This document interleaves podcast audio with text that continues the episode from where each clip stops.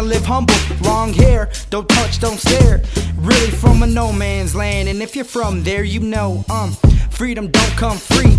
Got a census number on my tribal ID just to prove my Indian blood to a degree. Nah, I don't stand for that rag, and I remember our past. So with that said, I wipe my ass with that flag. So Uncle Sam, you can shake my hand, and you can take my land. Give me whiskey and label me American. Cut my hair, but you can't take who I am. Still I'm fighting, writing the words of the wise. It's like I see the world through my ancestors' eyes. Find me between border town lines and red tobacco ties. Next to where crazy horse lies. Uh, you do it for the fame, I do it for the cause. You do it for this game, I do it for y'all. That's the difference between us, who you think you saw.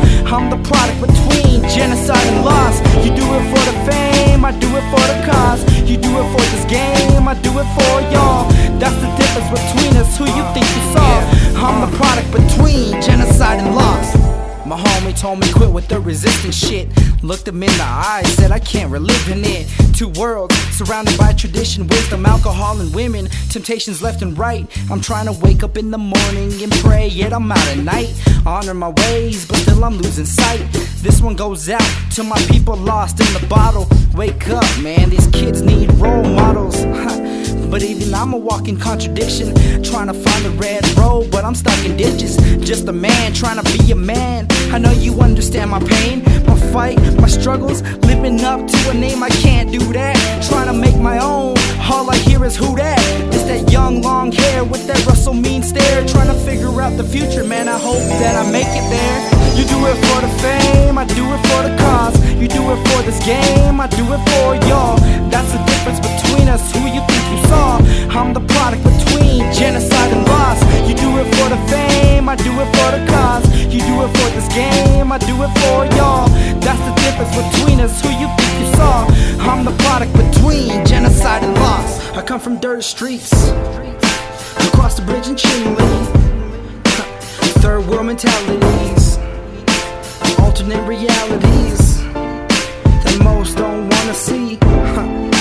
Stolen identities, washed away in the wash and cottonwood trees.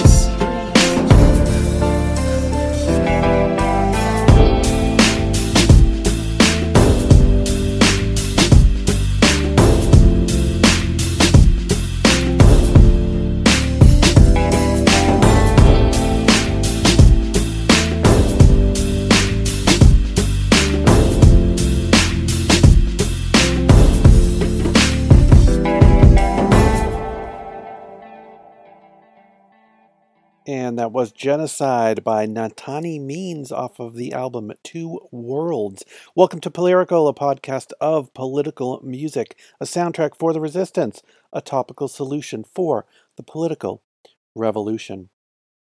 I want to hear from you, so if you like what you hear, or even if you don't, email me at polyrical at gmail.com. You can follow on Twitter at polyrical and check out the website polyrical.com where you'll find a form that you can submit a request for a artist or a song for a future episode. Here is Phil Ochs off the Broadside Tapes number one with Spanish Civil War song. Here's a song about Franco Spain today. I don't know the title, Spanish Lament or something.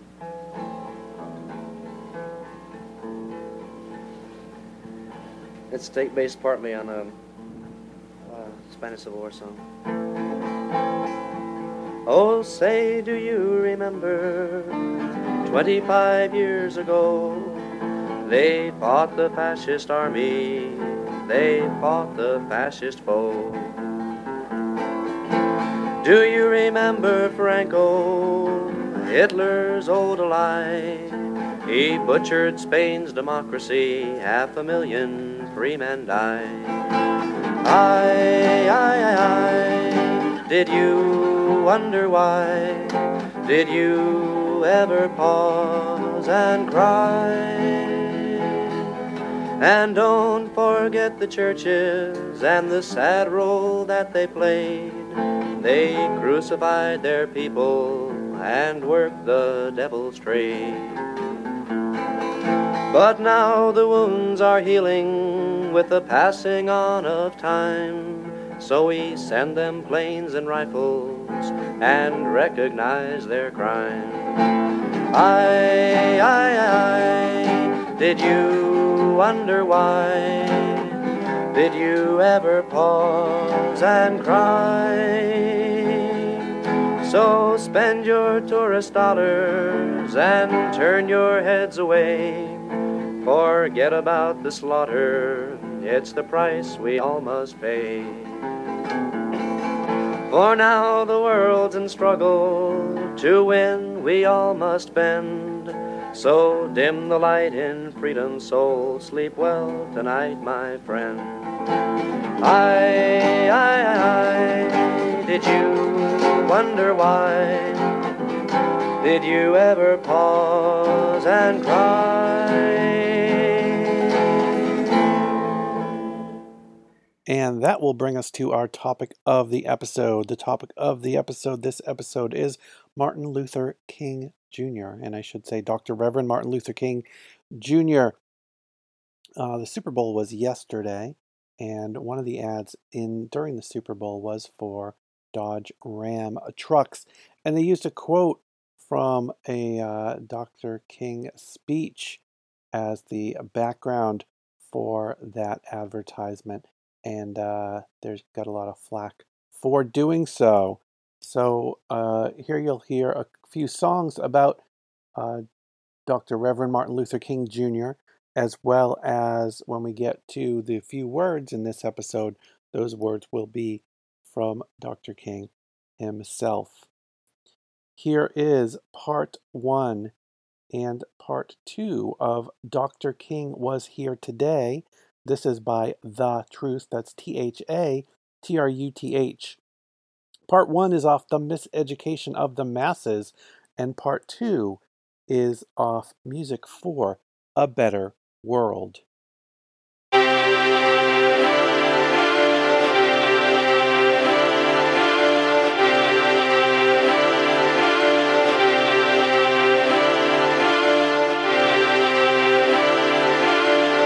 I don't think our loyalty to the country should be measured by our ability to kill. I think our loyalty to the country should be measured by our ability to lead the nation to higher heights of democracy and to the great dream of justice and humanity.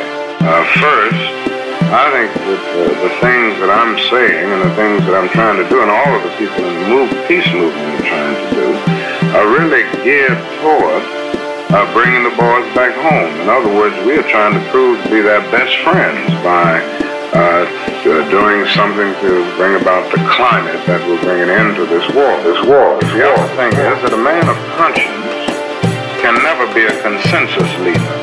He doesn't take a stand in order to search for consensus. He's ultimately a molder of consensus. And I've always said that the ultimate measure of a man is not where he stands in moments of comfort and moments of convenience, but where he stands in moments of challenge and moments of controversy.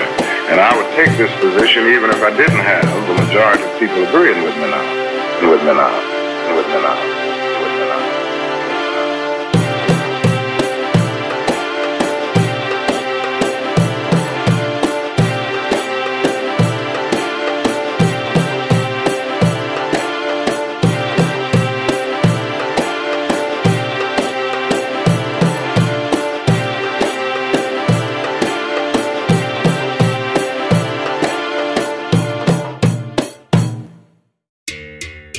Dr. King were alive today, he asked the question, Where do we go from here? The way he answered the question he posed to himself. We must honestly face the fact that the movement must address itself to the question of restructuring the whole of American society. There are 40 million poor people here. And one day we must ask the question why are there 40 million poor people in America?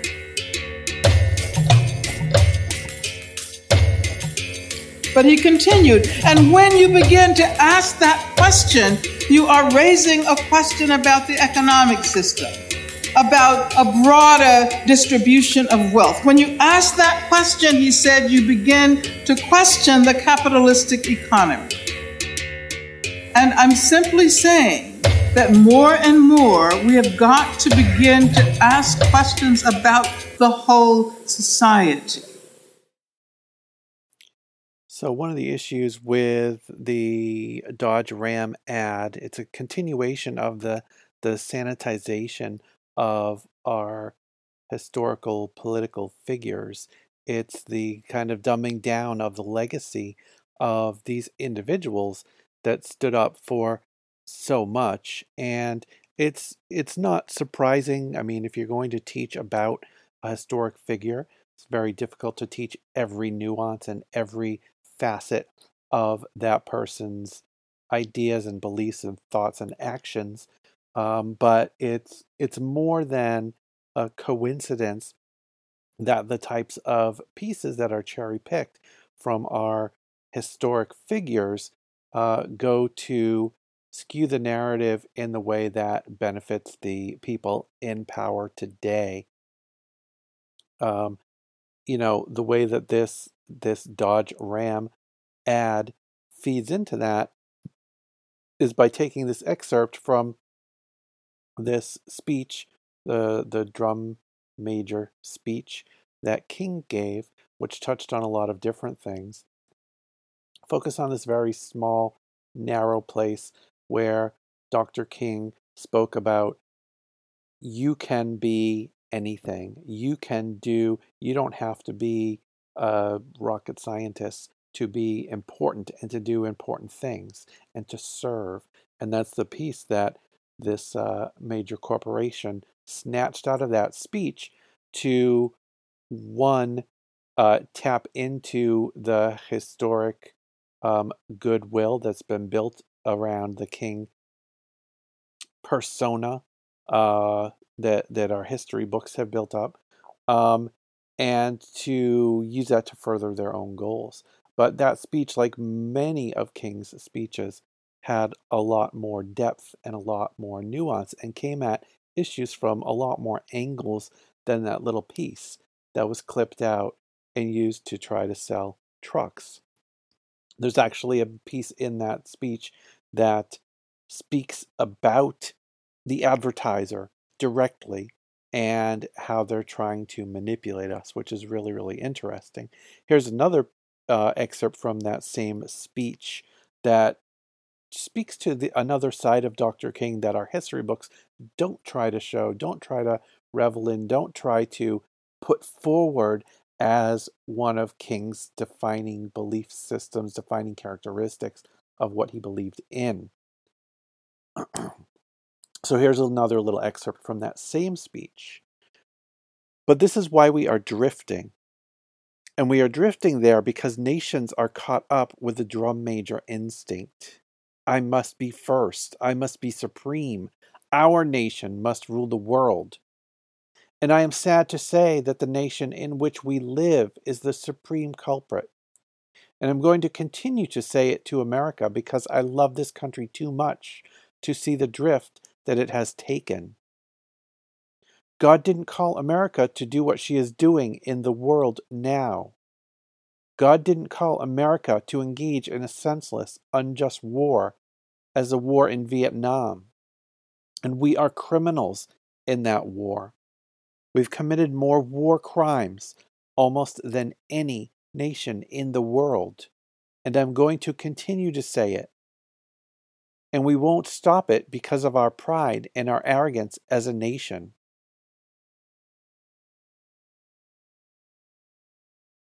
So that's another small facet of this complex uh, man and what he believed in and what he put forward and what he fought for and uh, we don't get that big picture. We don't get that full image in in our history and in our art and in our uh, modern culture, where it reaches back to borrow and steal uh, from what came before, which is how cultures uh, grow and how cultures evolve. But the challenge is um, if the culture evolves only learning one side of that historic figure, we get a distorted image of who they were, and we have a distorted belief in or has distorted uh, or manipulated feelings about these historic uh, figures. Helen Keller, the same thing, sanitized, sanitized um, history that we learn about Helen Keller. We learn all about the struggles she overcame. We learn nothing in history about the socialism that she fought for to fight for the rights of others. Um, it's uh, it, it goes on and on. Columbus, we learn all of the sanitized history of Columbus, but we don't learn that he was the first slaver in the New World because he brought slavery to the New World. He enslaved the people in the New World, the natives that he interacted with. So uh, it's this distortion of our history um, and our historic figures that really empowers the people that already have the power. So we need to be aware of it. We need to uh, be mindful of it. We need to fight against it where and when we can. Here is the band Inner Visions with MLK off the album Frontline.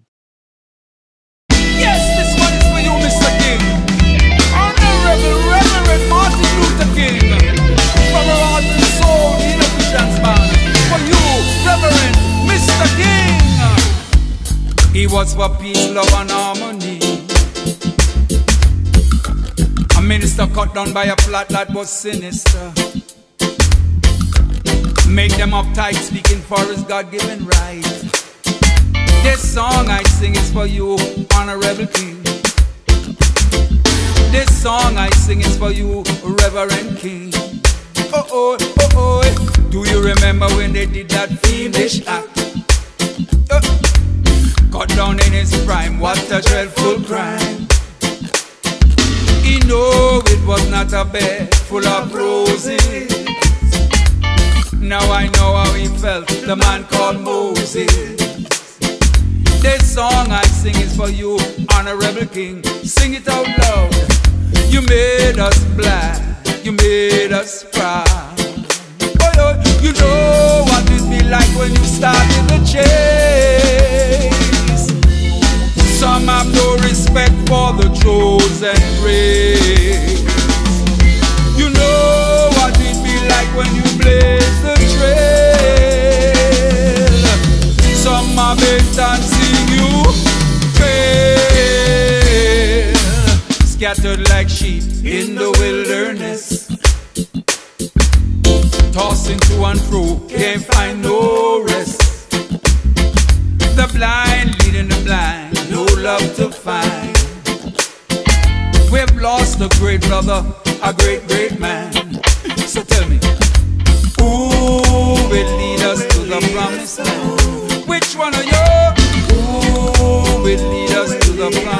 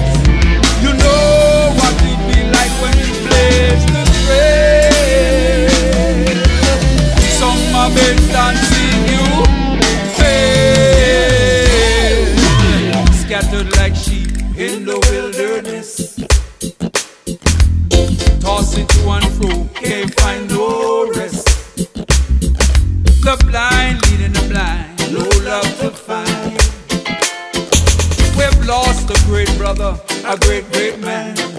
So tell me.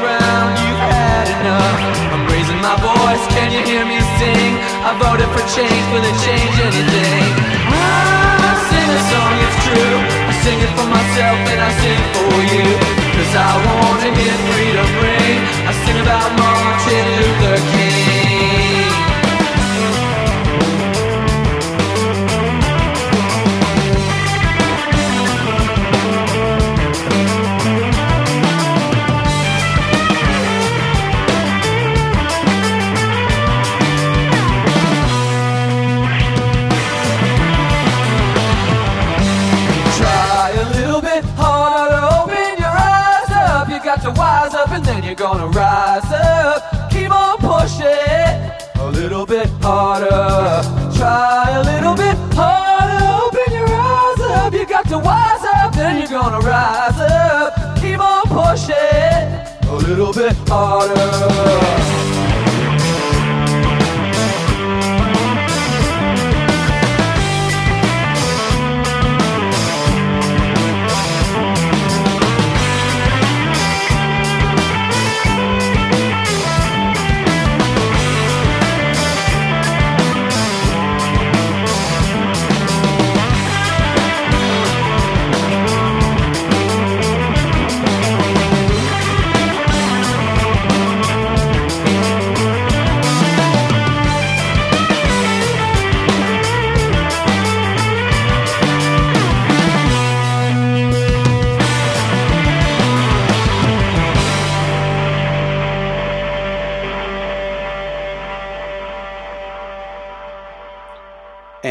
Was MLK by the Entrance Band off their self titled album. And here in the middle is where I usually have a few words by someone or other, but uh, this time we have more than a few words. This is the full speech by Reverend Martin Luther King Jr. from April 4, 1967. This is Beyond Vietnam a time to break silence.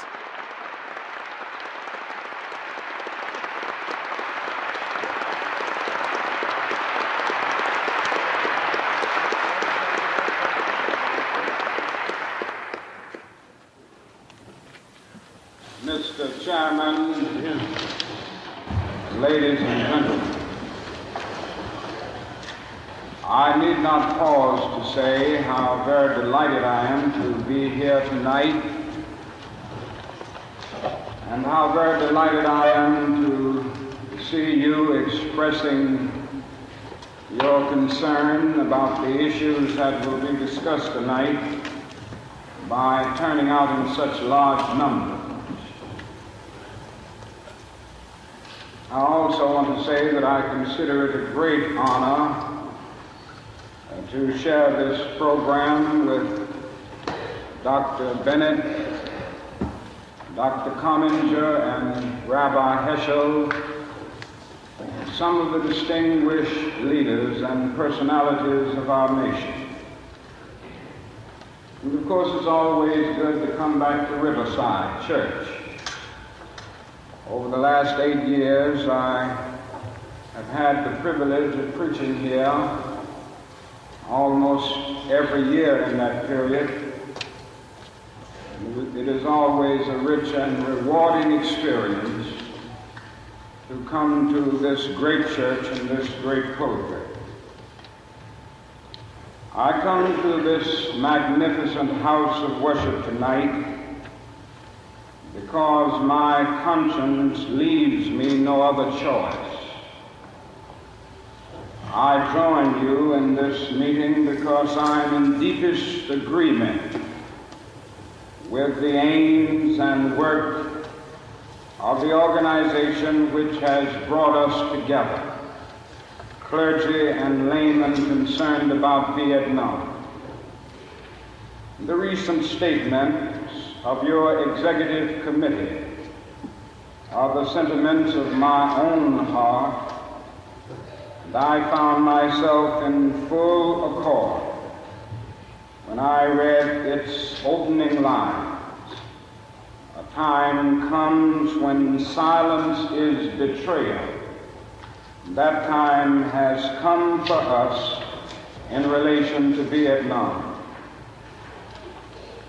The truth of these words is beyond doubt, but the mission to which they call us is a most difficult one, even when pressed by the demands of inner truth.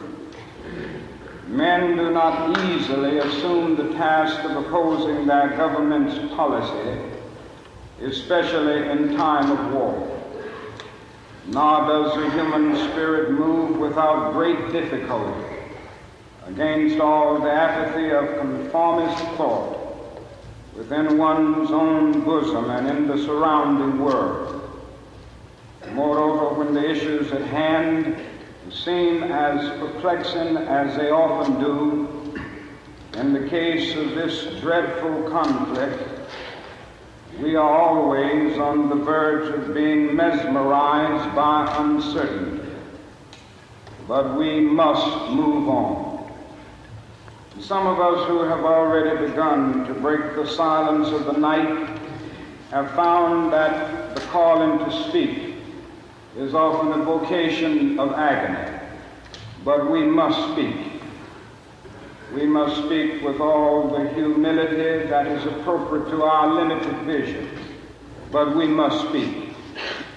And we must rejoice as well, for surely this is the first time in our nation's history that a significant number of its religious leaders have chosen to move beyond the prophesying of smooth patriotism to the high grounds of a firm dissent based upon the mandates of conscience and the reading of history. Perhaps a new spirit is rising among us. If it is, let us trace its movements and pray that our own inner being may be sensitive to its guidance. For we are deeply in need of a new way beyond the darkness that seems so close around. Over the past two years, as I have moved to break the betrayal of my own silences and to speak from the burnings of my own heart, as I have called for radical departures from the destruction of Vietnam, many persons have questioned me about the wisdom of my path. At the heart of their concerns, this query has often loomed large and loud. Why are you speaking about the war, Dr. King? Why are you joining the voices of dissent? Peace and civil rights don't mix, they say. Aren't you hurting the cause of your people, they ask. And when I hear them, though I often understand the source of their concern, I am nevertheless greatly saddened for such questions mean that the inquirers have not really known me, my commitment or my calling. Indeed, their questions suggest that they do not know the world in which they live. In the light of such tragic misunderstanding, I deem it of signal importance to try to state clearly, and I trust concisely, why, I believe that the path from Dexter Avenue Baptist Church, the church in Montgomery, Alabama, where I began my pastorate, leads clearly to this sanctuary tonight. I come to this platform tonight to make a passionate plea to my beloved nation. This speech is not addressed to Hanoi or to the National Liberation Front. It is not addressed to China or to Russia nor is it an attempt to overlook the ambiguity of the total situation and the need for a collective solution to the tragedy of Vietnam. Neither is it an attempt to make North Vietnam or the National Liberation Front paragons of virtue, nor to overlook the role they must play in the successful resolution of the problem while they both may have justifiable reasons to be suspicious of the good faith of the United States, life and history give eloquent testimony to the fact that conflicts are never resolved without trustful give and take on both sides. Tonight, however, I wish not to speak with Hanoi and the National Liberation Front, but rather to my fellow Americans. Since I am a preacher by calling, I suppose it is not surprising that I have seven major reasons for bringing Vietnam into the field of my moral vision. That is, at the outset, a very obvious and almost facile connection between the war in Vietnam and the struggle I and others have been waging in America. A few years ago, there was a shining moment in that struggle it seemed as if there was a real promise of hope for the poor, both black and white, through the poverty program. There were experiments, hopes, new beginnings. Then came the build-up in Vietnam, and I watched this program broken and eviscerated as if it was some idle political plaything of a society gone mad on war. And I knew that America would never invest the necessary funds or energies in rehabilitation of its poor so long as adventures like Vietnam continue to draw men and skills and money like some demonic destructive suction tube. So I was increasingly compelled to see the war as an enemy of the poor and to attack it as such. Perhaps a more tragic recognition of reality took place, and it became clear to me that the war was doing far more than devastating the hopes of the poor at home. It was sending their sons and their brothers and their husbands to fight and to die in extraordinarily high proportions relative to the rest of the population.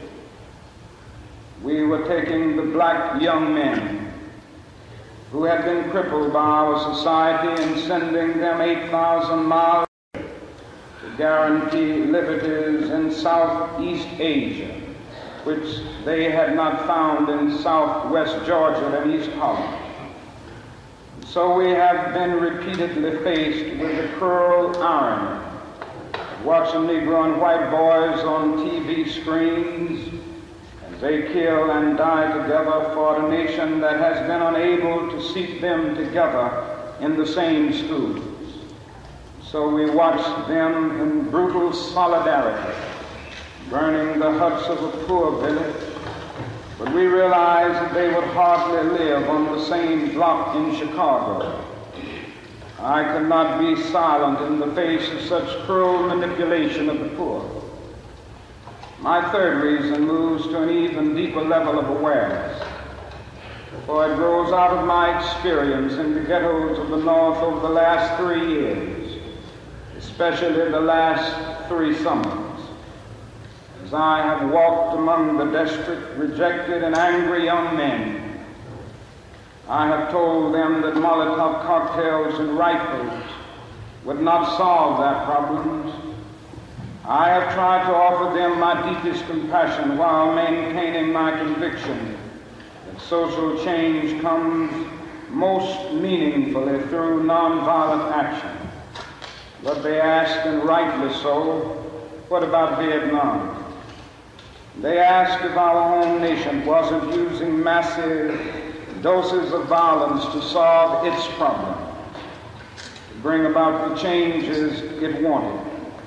Their questions hit home, and I knew that I could never again raise my voice against the violence of the oppressed in the ghettos without having first spoken clearly to the greatest purveyor of violence in the world today, my own government.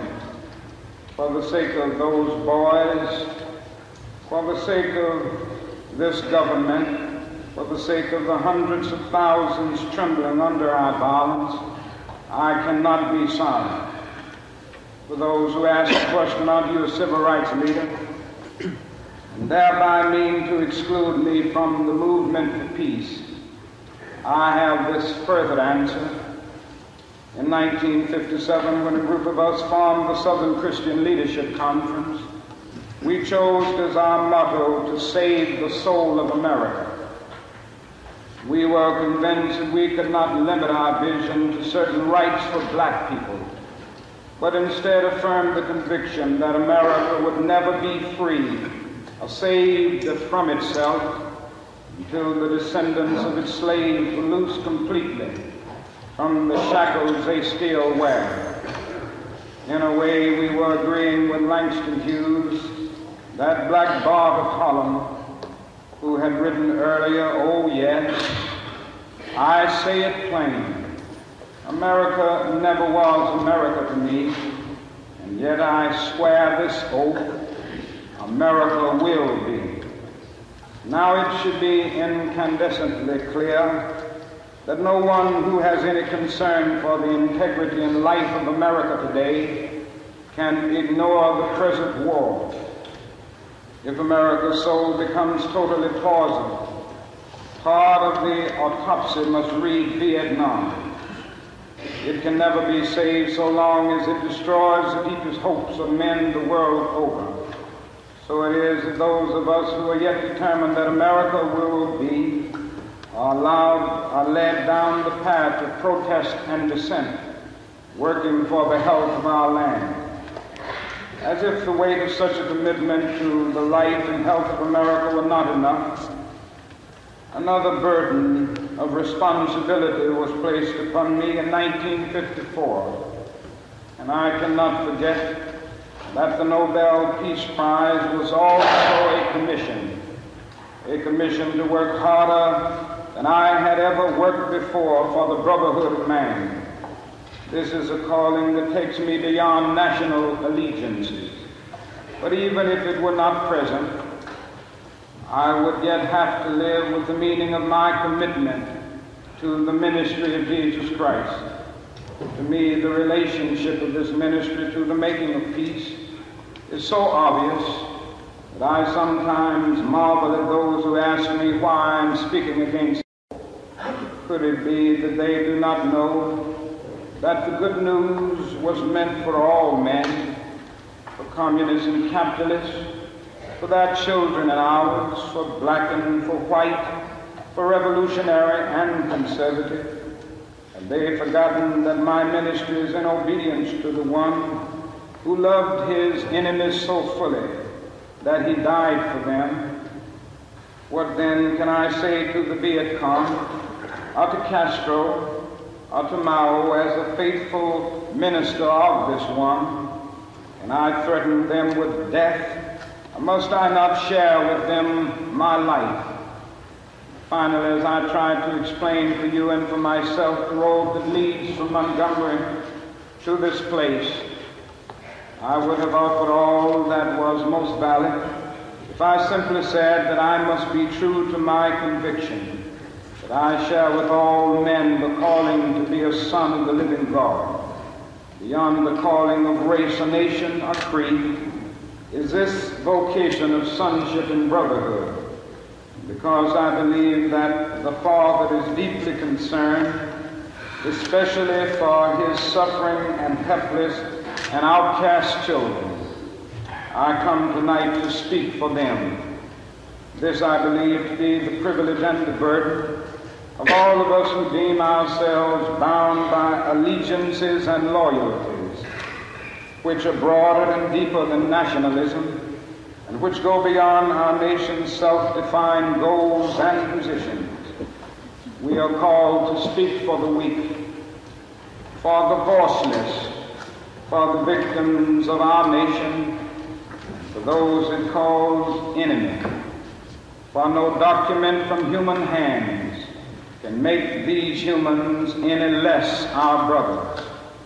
And as I ponder the madness of Vietnam and search within myself for ways to understand and respond in compassion, my mind goes constantly to the people of that peninsula. I speak now not of the soldiers of each side, not of the ideologies of the Liberation Front, not of the junta in Saigon, but simply of the people who have been living under the curse of war for almost three continuous decades now. I think of them too, because it is clear to me that there will be no meaningful solution there until some attempt is made to know them and hear their broken cries. They must see Americans as strange liberators Vietnamese people proclaimed their own independence in 1954, uh, in 1945, rather, after a combined French and Japanese occupation, and before the Communist Revolution in China. They were led by Ho Chi Minh, even though they quoted the American Declaration of Independence in their own document of freedom we refused to recognize them. Instead, we decided to support France in its reconquest of a former colony. Our government felt then that the Vietnamese people were not ready for independence. We again fell victim to the deadly Western arrogance that has poisoned the international atmosphere for so long. That tragic decision, we rejected a revolutionary government seeking self-determination, and a government that had been established not by China, for whom the Vietnamese have no great love, but by clearly indigenous forces that included some communists. For the peasants, this new government meant real land reform, one of the most important needs in their lives. For nine years following 1945, we denied the people of Vietnam the right of independence. For nine years, we vigorously supported the French in their abortive effort to recolonize Vietnam. Before the end of the war, we were meeting 80% of the French war cost. Even before the French were defeated at Dien Bien Phu, they began to despair of their reckless action, but we did not. We encouraged them with our huge financial and military supplies to continue the war even after they had lost. Soon we would be paying almost the full cost of this tragic attempt at recolonization.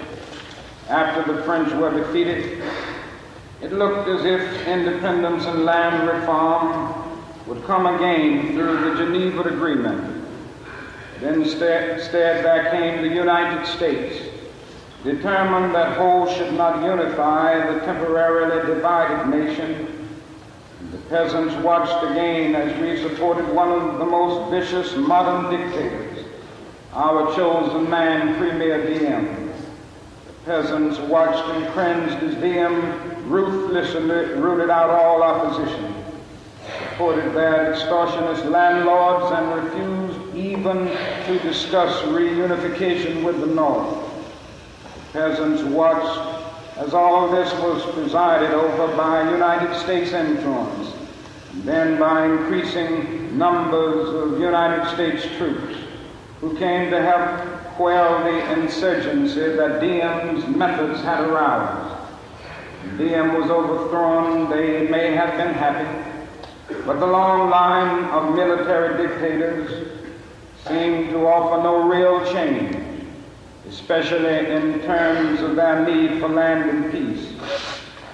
The only change came from America as we increased our troop commitments in support of governments which were singularly corrupt, inept, and without popular support. All the while the people read our leaflets and received the regular promises of peace and democracy and land reform. Now they languish under our bombs and consider us not their fellow Vietnamese, the real enemy. They move sadly and apathetically as we herd them off the land of their fathers into concentration camps where minimal social needs are rarely met. They know they must move on or be destroyed by our bombs. So they go, primarily women and children and aged. They watch as we poison their water as we kill a million acres of their crops, they must weep as the bulldozers roar through their areas preparing to destroy the precious trees. They wandered into the hospitals with at least 20 casualties from American firepower for one Viet Cong inflicted injury. So far, we may have killed a million of them, mostly children. They wander into the towns and see thousands of the children, homeless, without clothes, running in packs on the streets like animals. They see the children degraded by our soldiers as they beg for food. They see the children selling their sisters to our soldiers, soliciting for their mothers. What do the peasants think if we allow ourselves with the landlords and as we refuse to put any action into our many words concerning land reform, what do they think as we test out our latest weapons on them? Just as the Germans tested out new medicine and new tortures in the concentration camps of Europe, where are the roots of the independent Vietnam we claim to be building? Is it among these voiceless ones? We have destroyed their two most cherished institutions, the family and the village. We have destroyed their land and their crops. We have cooperated in crushing, in the crushing of the nation's only non-communist revolutionary political force, the unified Buddhist church. We have supported the enemies of the peasants of Saigon. We have corrupted their women and children and killed their men. Now that is little left to build on save bitterness.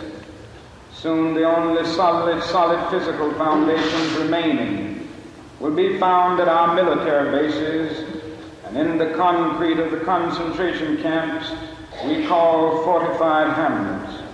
The peasants may well wonder if we plan to build our new Vietnam on such grounds as these. But we blame them for such thoughts we must speak for them and raise the questions they cannot raise. These two are brothers. Perhaps a more difficult but no less necessary task is to speak for those who have been designated as our enemies. What of the National Liberation Front? That strangely anonymous group we call VC of communists. What must they think of the United States of America. And they realize that we permitted the repression and cruelty of Diem, which helped to bring them into being as a resistance group in the South. What do they think of our condoning the violence which led to their own taking up of arms? How can they believe in our integrity when now we speak of aggression from the North? as if there were nothing more essential to the war. How can they trust us when now we charge them with violence after the murderous reign of Diem, and charge them with violence while we pour every new weapon of death into their land? Surely we must understand their feelings, even if we do not condone their actions. Surely we must see that the men we supported press them to their violence. Surely we must see that our own computerized plans of destruction simply dwarf their greatest acts. How do they judge us when our officials know that their membership is less than 25% communist and yet insist on giving them the blanket name? What must they be thinking when they know that we are aware of their control of major sections of Vietnam, and yet we appear ready to allow national elections in which this highly organized political parallel government will not have a part. They ask how we can speak of free elections when the Saigon press is censored and controlled by the military junta. And they're surely right to wonder what kind of new government we plan to help form without them the only party in real touch with the peasants. They question our political goals and they deny the reality of a peace settlement from which they will be excluded. Their questions are frighteningly relevant. Is our nation planning to build on political myth again, then show it up from the power of new violence? Here is a true meaning and value of compassion and nonviolence when it helps us to see the enemy's point of view, to hear his questions, to know his assessment of ourselves. Far from his view, we may indeed see the basic weaknesses of our own condition. If we are mature, we may learn and grow in profit from the wisdom of the brothers who are called the opposition. So too with Hanoi in the north where our bombs now pummel the land and our mines endanger the waterways, we are met by deep but understandable mistrust. To speak for them is to explain this lack of confidence in Western words, and especially their distrust of American intentions now.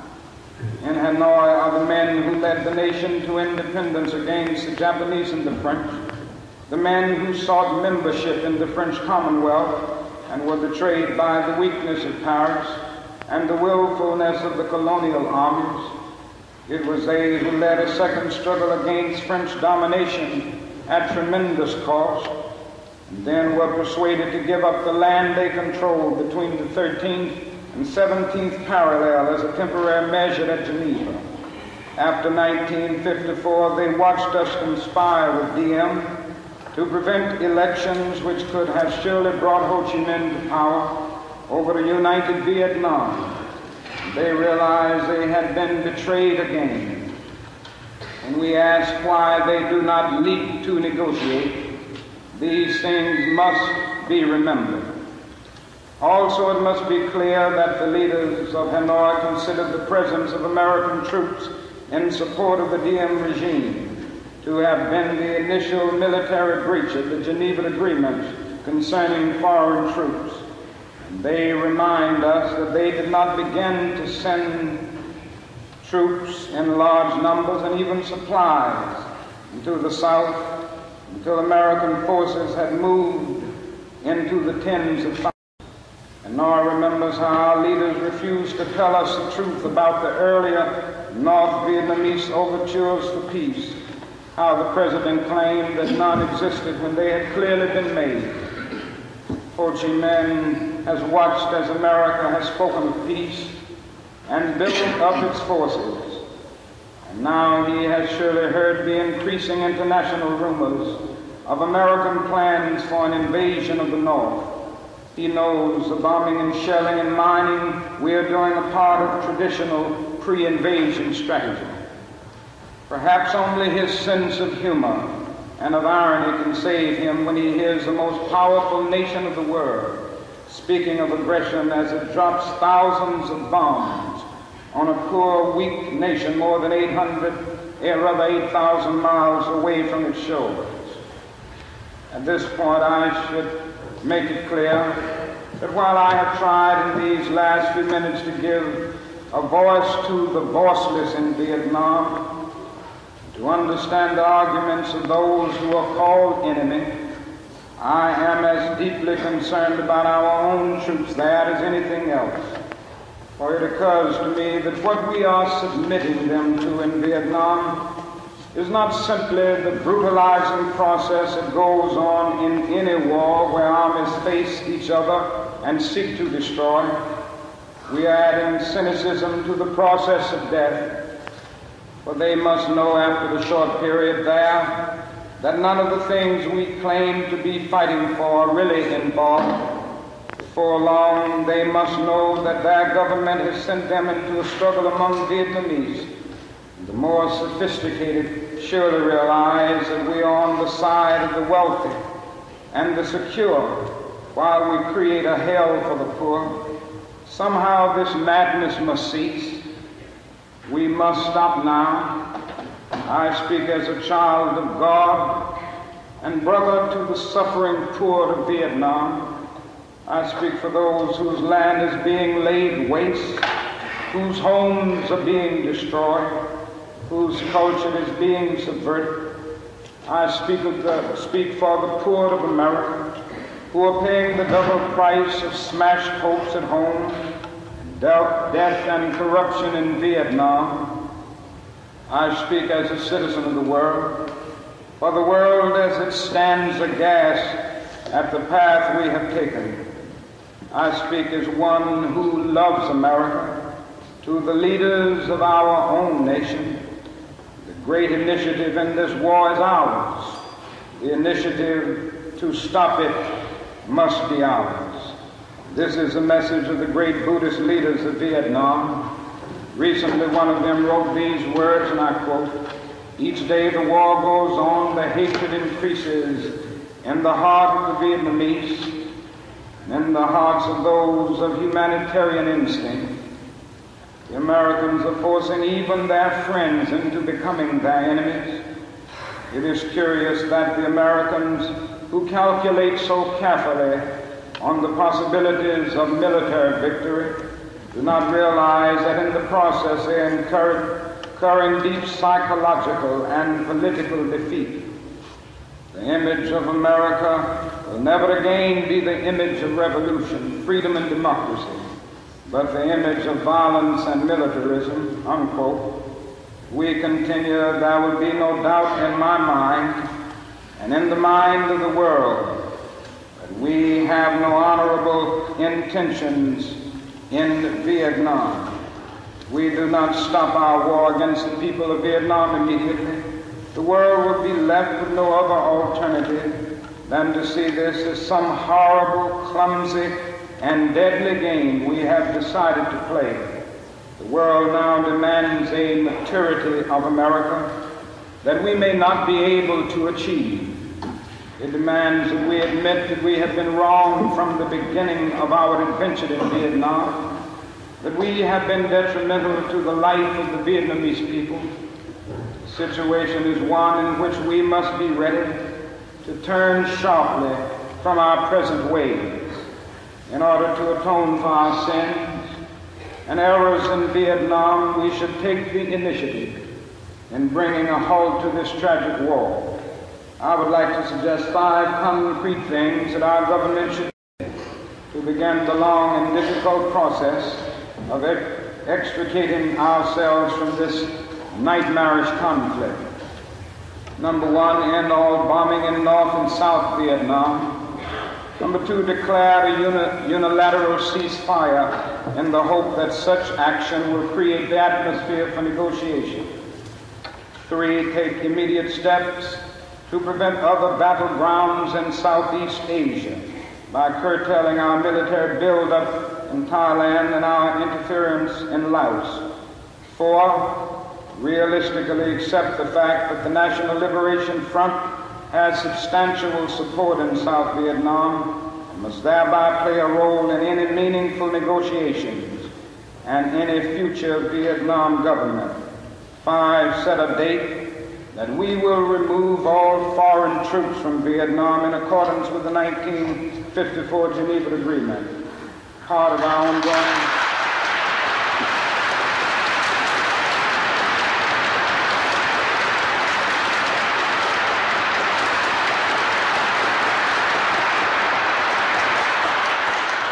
part of our ongoing commitment might well express itself in an offer to grant asylum to any Vietnamese who fears for his life under the new regime, which included the Liberation Front. Then we must make what reparations we can for the damage we have done.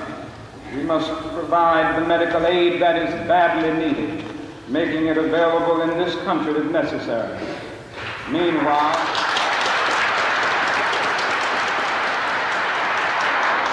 Meanwhile, we in the churches and synagogues have a continuing task while we urge our government to disengage itself from a disgraceful commitment. We must continue to raise our voices and our lives if our nation persists in its perverse ways in Vietnam.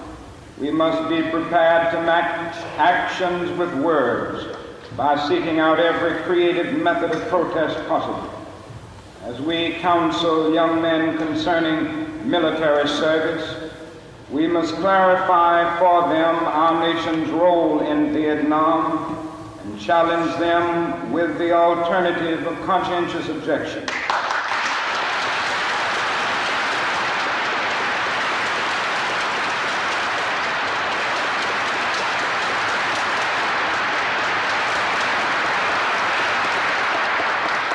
I'm pleased to say that this is a path now chosen by more than 70 students at my own alma mater, Morehouse College, and I recommend it to all who find the American course in Vietnam a dishonorable and unjust one.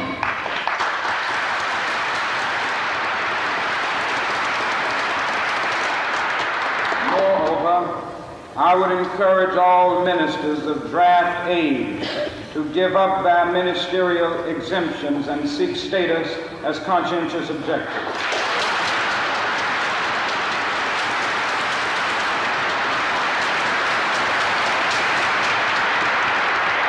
These are the times for real choices and not false ones. We are at the moment when our lives must be placed on the line if our nation is to survive its own folly. Every man of humane convictions must decide on the protest that best suits his convictions, but we must all protest. Now, that is something seductively tempting about stopping there and sending us all off on what in some circles has become a popular crusade against the war in Vietnam. I say we must enter that struggle, but I wish to go on now to say something even more disturbing. The war in Vietnam is but a symptom of a far deeper malady within the American spirit. And if we ignore this sobering reality, and if we ignore this sobering reality, we will find ourselves organizing clergy and layman concerned committees for the next generation. They will be concerned about Guatemala, Guatemala and Peru. They will be concerned about Thailand and Cambodia. They will be concerned about Mozambique and South. We will be marching for these and a dozen other names and attending rallies without end unless there is a significant and profound change in American life and policy.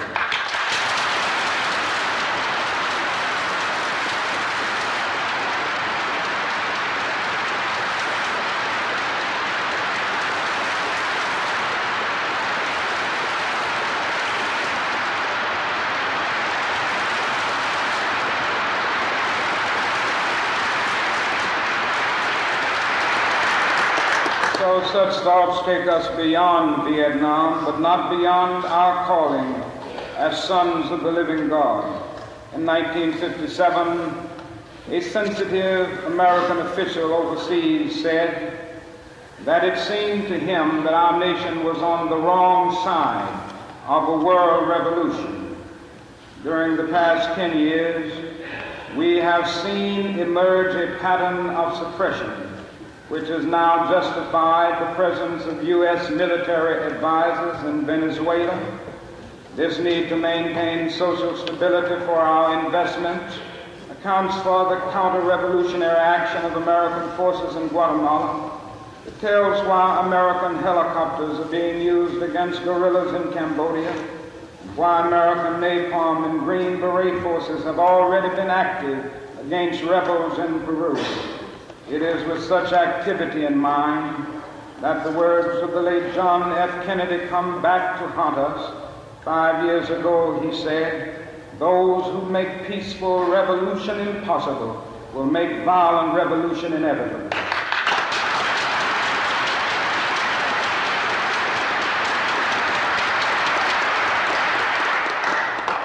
Increasingly by choice or by accident, this is the role our nation has taken, the role of those who make peaceful revolution impossible by refusing to give up the privileges and the pleasures that come from the immense profits of overseas investments. I am convinced that if we are to get on the right side of the world revolution, we as a nation must undergo a radical revolution of values. We must rapidly begin. We must rapidly begin the shift from a thing-oriented society to a person-oriented society when machines and computers, profit motives and property rights are considered more important than people. The giant triplets of racism, extreme materialism, and militarism are incapable of being conquered.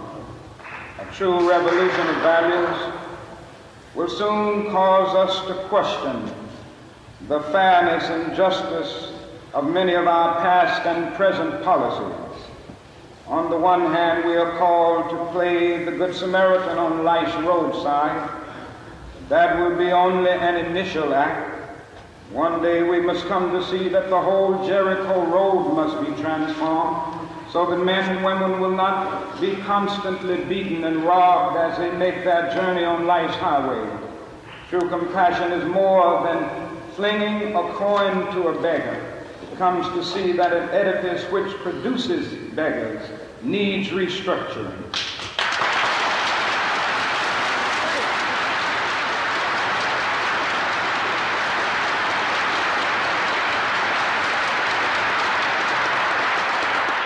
True revolution of values will soon look uneasily on the glaring contrast of poverty and wealth with righteous indignation. It will look across the seas and see individual capitalists of the West investing huge sums of money in Asia, Africa, and South America, only to take the profits out, no, no concern for the social betterment of the countries, and say this is not just. It will look at our alliance with the landed gentry of South America and say, this is not just. Western arrogance of feeling that it has everything to teach others and nothing to learn from them is not just. A true revolution of values will lay hand on the world order and say of war, this way of settling differences is not just. This business of burning human beings with napalm, filling, filling our nation's homes with orphans and widows, of injecting poisonous drugs of hate into the veins of people's normal, sending men home from dark and bloody battlefields, physically handicapped and psychologically deranged, cannot be reconciled with wisdom, justice, and love. A nation that continues year after year spend more money on military defense than on programs of social uplift is approaching spiritual death.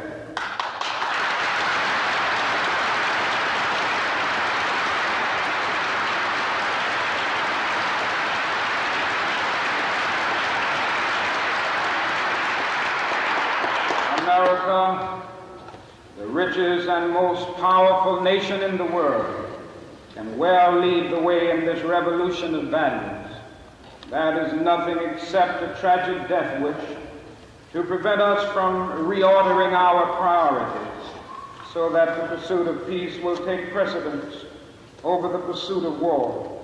There's nothing to keep us from molding a recalcitrant status quo with bruised hands until we have fashioned it into a brotherhood. This kind of positive revolution of values is our best defense against communism. Is not the. Communism will never be defeated by the use of atomic bombs and nuclear weapons. Let us not join those who shout war and through their misguided passions urge the United States to relinquish its participation in the United Nations. These are days which demand wise restraint and calm reasonableness. We must not engage in a negative anti communism, but rather in a positive thrust for democracy.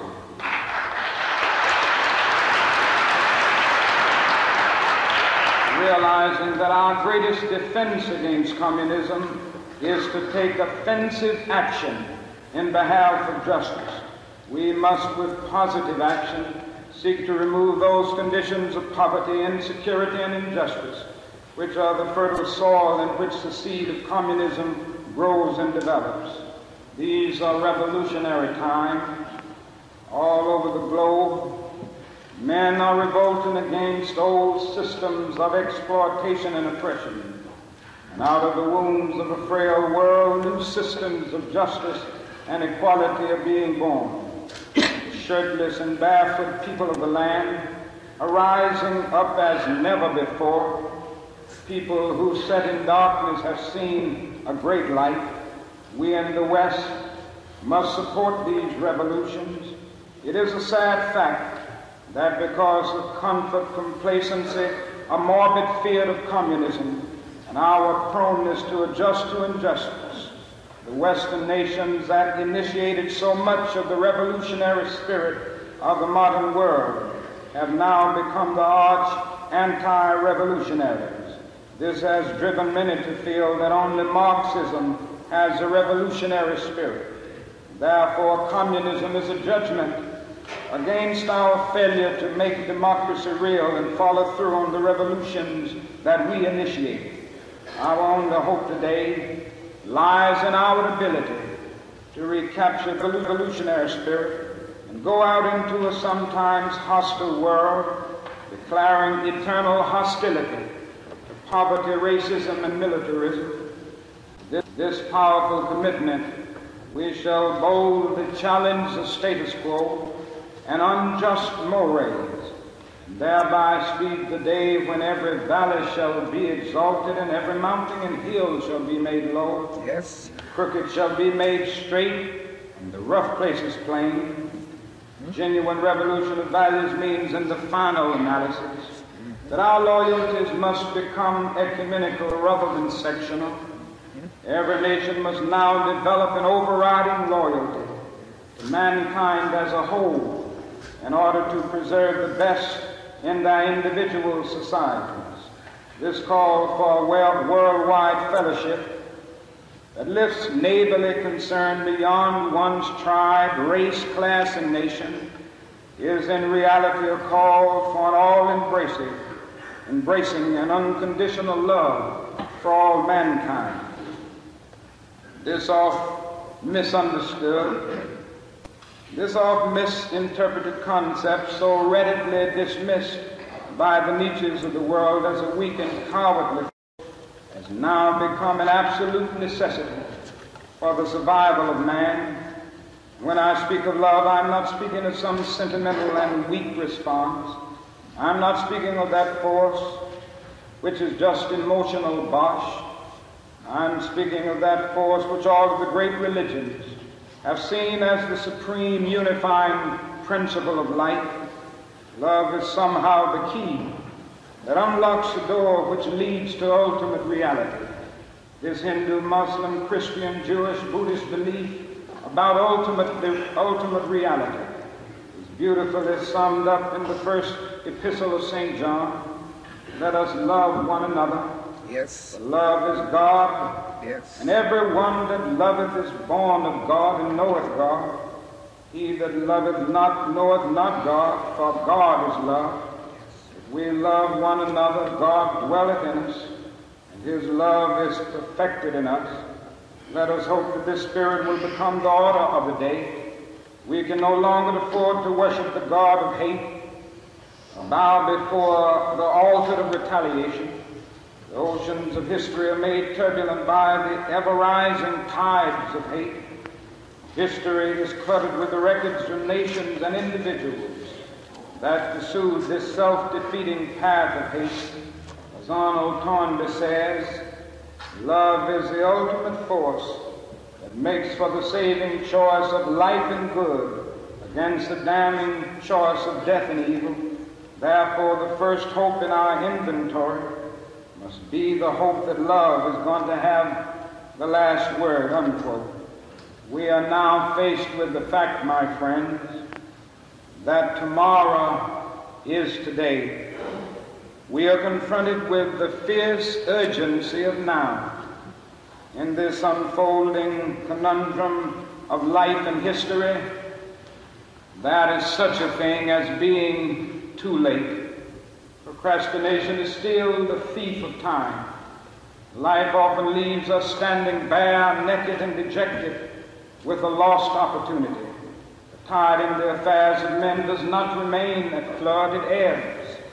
We may cry desperately for time to pause in her passage, but time is adamant to every plea and rushes on over the bleached bones and jumbled residues of numerous civilizations, written the pathetic words too late. That is an invisible book of life that faithfully records our vigilance or our neglect. Oh, Omar Khayyam is right to move in finger writes and having writ moves on. We still have a choice today nonviolent coexistence, a violent co annihilation. We must move past indecision to action. We must find new ways to speak for peace in Vietnam and justice throughout the developing world, a world that borders on our doors. We do not act. we shall surely be dragged down the long, dark, and shameful corridors of time, reserved for those who possess power without compassion, might without morality, and strength without sight. Now let us begin. Now let us rededicate ourselves to the long and bitter but beautiful struggle for a new world. This is the calling of the sons of God, and our brothers wait eagerly for our response. Shall we say the odds are too great? Shall we tell them the struggle is too hard? Will our message be that the forces of American life militate against their rival as poor men, and we send our deepest regrets? Will there be another message of longing, of hope, of solidarity with their yearnings, of commitment to their cause, whatever the cost? The choice is ours. And though we might prefer it otherwise, we must choose in this crucial moment of human history. That noble bard of yesterday, James Russell Lowell, eloquently stated, once to every man and nation comes a moment to decide in the strife of truth and falsehood for the good or evil side. Some great cause, God's new Messiah, offering each the gloom of light, and the choice goes by forever twixt that darkness though the cause of evil prosper, yet his truth alone is strong. Though her portion be the scaffold, and upon the throne be wrong, yet that scaffold sways the future. Behind the dim unknown standeth God within the shadow, keeping watch above his own. And if we will only make the right choice, we will be able to transform this pending cosmic elegy into a creative psalm of peace. We will make the right choice. We will be able to transform the jangling discords of our world into a beautiful symphony of brotherhood. If we will but make the right choice, we will be able to speed up the day all over America and all over the world when justice will roll down like waters and righteousness like a mighty stream.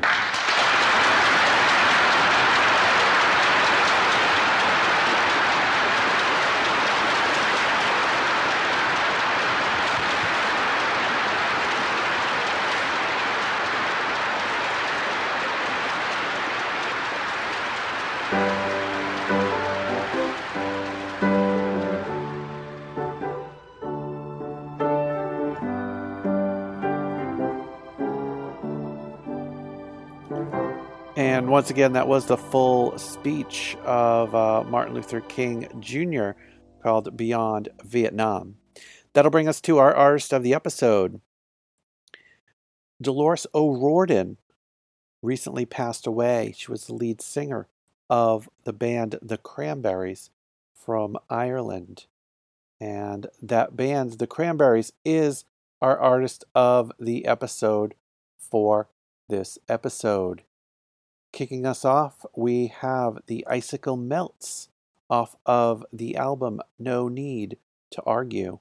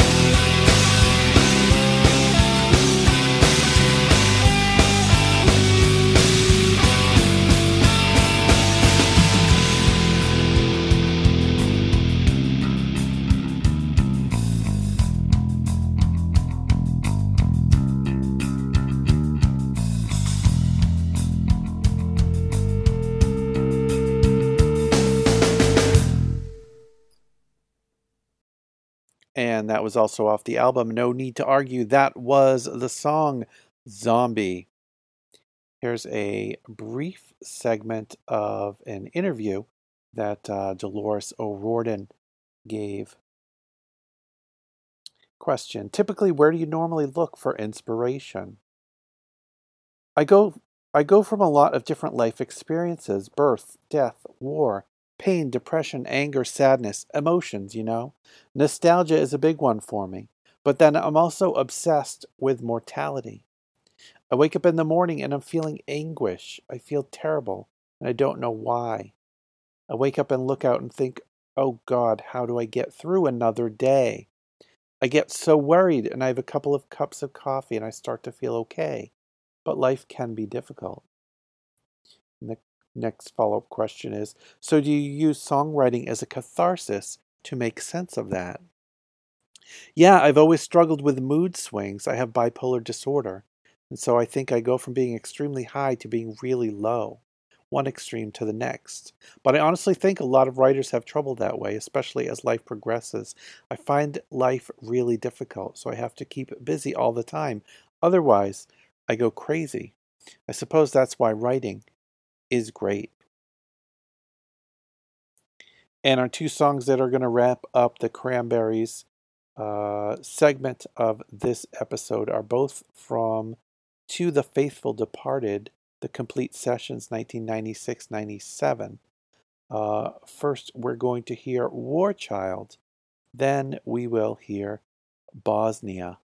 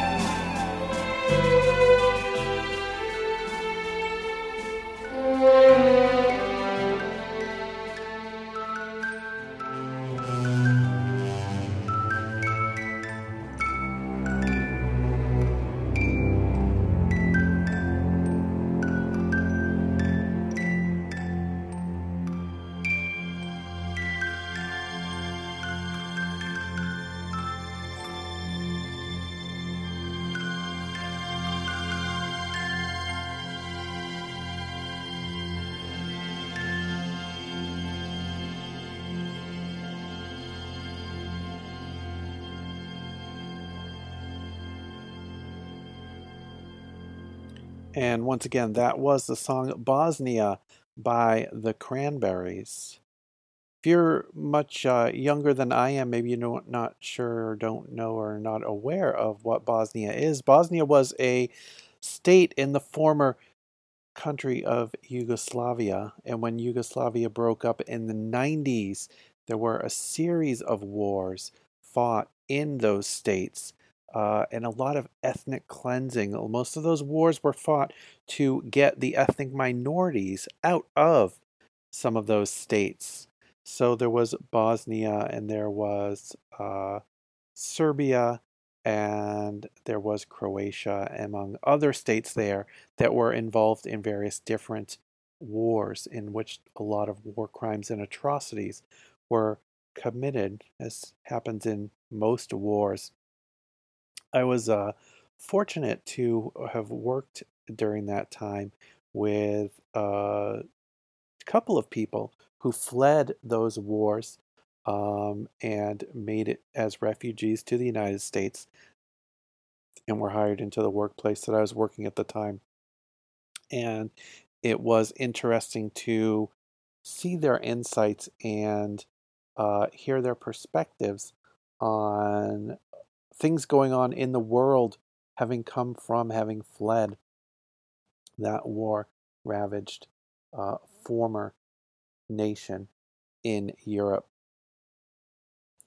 So, shifting gears from that to our next song. Our next song is called Kakistocracy.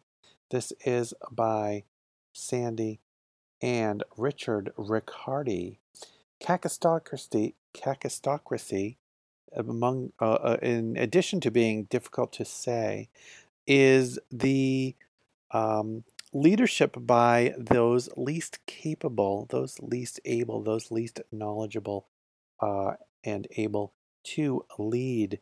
So some would say that uh, that may be the situation that we are in right now in the United States.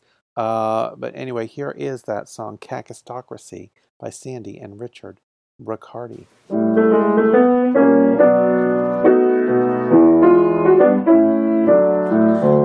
All her books unread, Betsy DeVos will head the nation's education agency. She bought her way into the kakistocracy. Scott Pruitt really fracked up Oklahoma, practically destroying it structurally. He'll head the EPA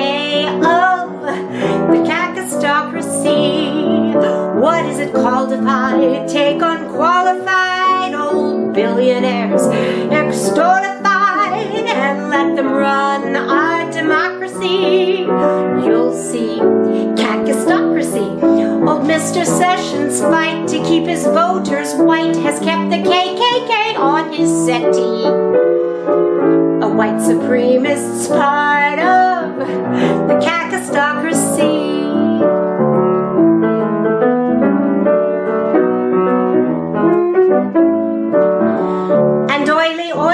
Execs, one by the name of Rex, will head Department of State naturally. Big oil's the biggest part of the kakistocracy. While Hillary got the axe for courting Goldman Sachs, Steve Mnuchin heads up the Treasury. Now Goldman Sachs is part of the kakistocracy. Rick Perry, dancing star, can't recall you see his own Department of Energy. And should someone rebuke him, nuke him. With Bannon by Don's side, watch out for genocide. We've seen this all before in history. When Kaka comes to power, kakistocracy,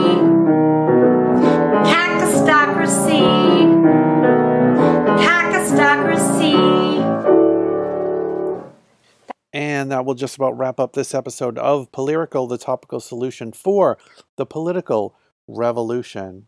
Remember, you can email me at polyrical at gmail.com. You can follow at polyrical on Twitter. And you can support this podcast by making a monthly pledge. Go to polyrical.com and look on the right hand sidebar and see how you can uh, make a commitment to keep this podcast going. As we exit this episode, here is off the album named Kakistocracy by the band called Spicewood 7. This is Dying Planet. Thanks for listening.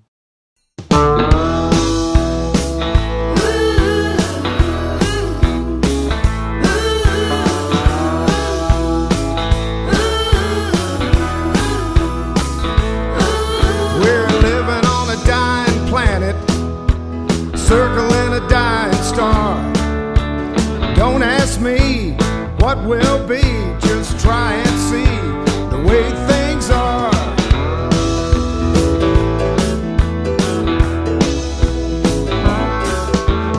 You can try to save the water, you can try to save the land. You can try to save people from themselves, but most of them don't give a good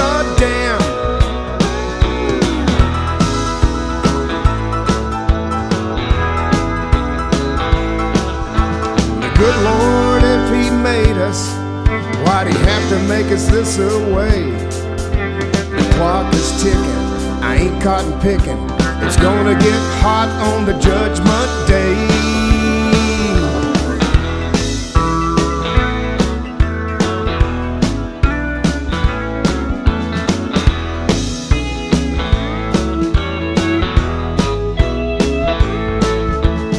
You can blame the foreign powers. You can blame the president. Can't blame the UFOs. You can't blame your own parents.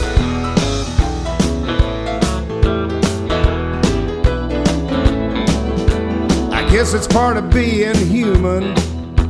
You got to blame somebody for screwing up the whole damn world, long as it ain't you or me.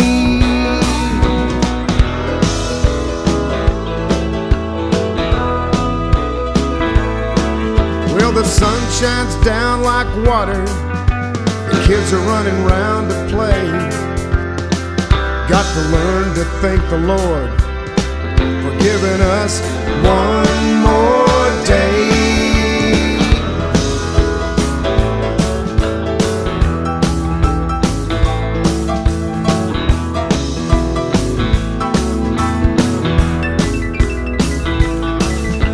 We're living on a dying planet, circling a dying star.